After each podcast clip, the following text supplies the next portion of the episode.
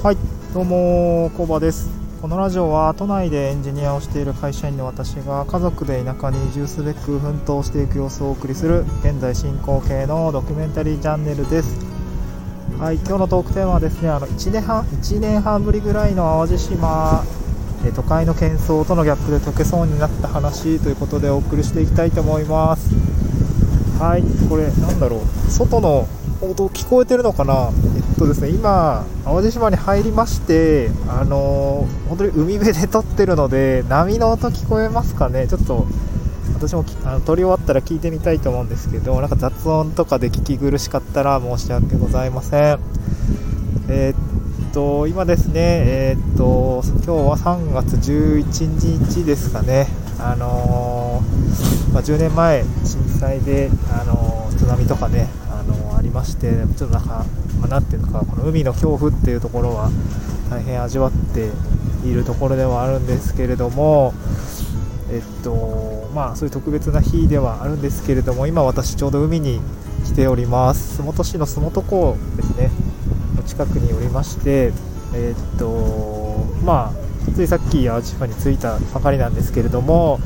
まあ、あまりにも天気が良くて、かつ、なんていうんですかね、いや私も1年半ぶりぐりぶらぶりぐらいぶりぐらいに海見たっていうところがあって、ちょっとテンション上がってですね、今収録をしているところでございます。今日の内容なんですけども、まあ本当に、えーっと、今まで東京でですね、ちょっとコロナが流行りだして、あの、淡路島に行って、いろいろツアーを組んでくれたりとか、あの、いろいろ調整してくださった NPA の NPO の方とかとの、あの、なんていうの、イベントを丸々ですね、全部おじゃんになってしまって、なかなか来る機会なかったんですけれども、まあ、今日ちょっと仕事の関係と、ちょっと4月からの住むお、えっと、住むお家を決めにですね、まあ、PCR 検査で陰性確認できた上で入らせていただきました。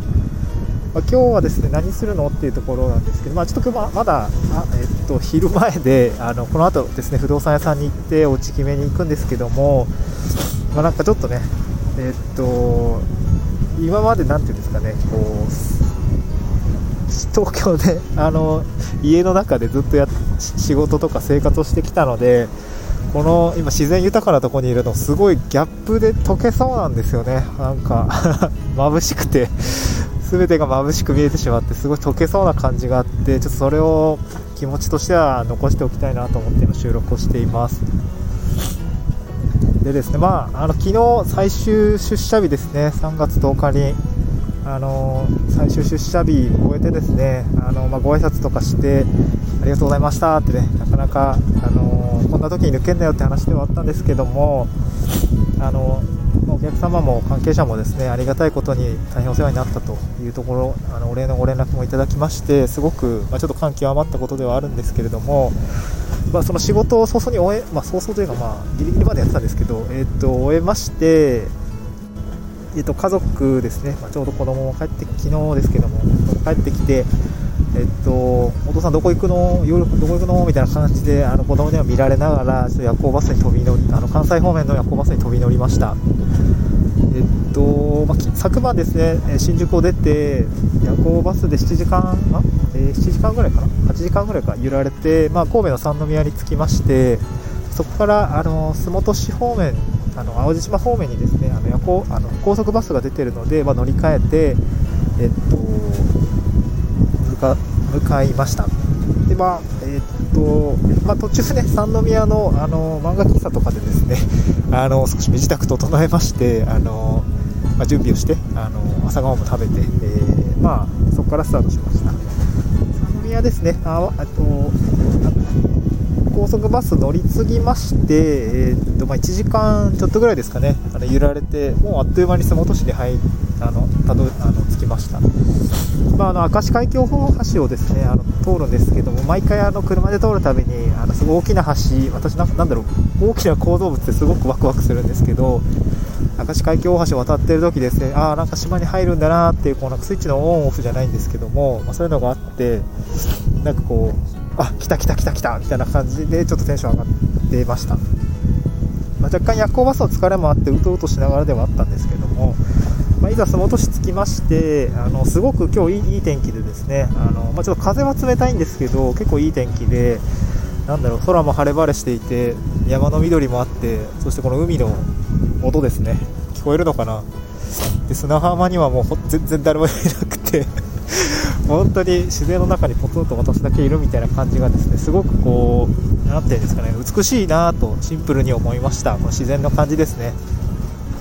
なんか今まで東京で本当にデジタルの世界に触れていて目に見えてるものを本当にまあ極論言ってしまえば0と1の電気信号でしかないものをずっと見てたんですけどなんかやっぱそれだけだと人生豊かにはならないなっていうところ本当に改めて本当まだね 移住もしてないしこれから家決める段階なんですけど、まあ、ちょっと感動しています。はい。えっと本当に今海の風浴びながら太陽の日光浴びて、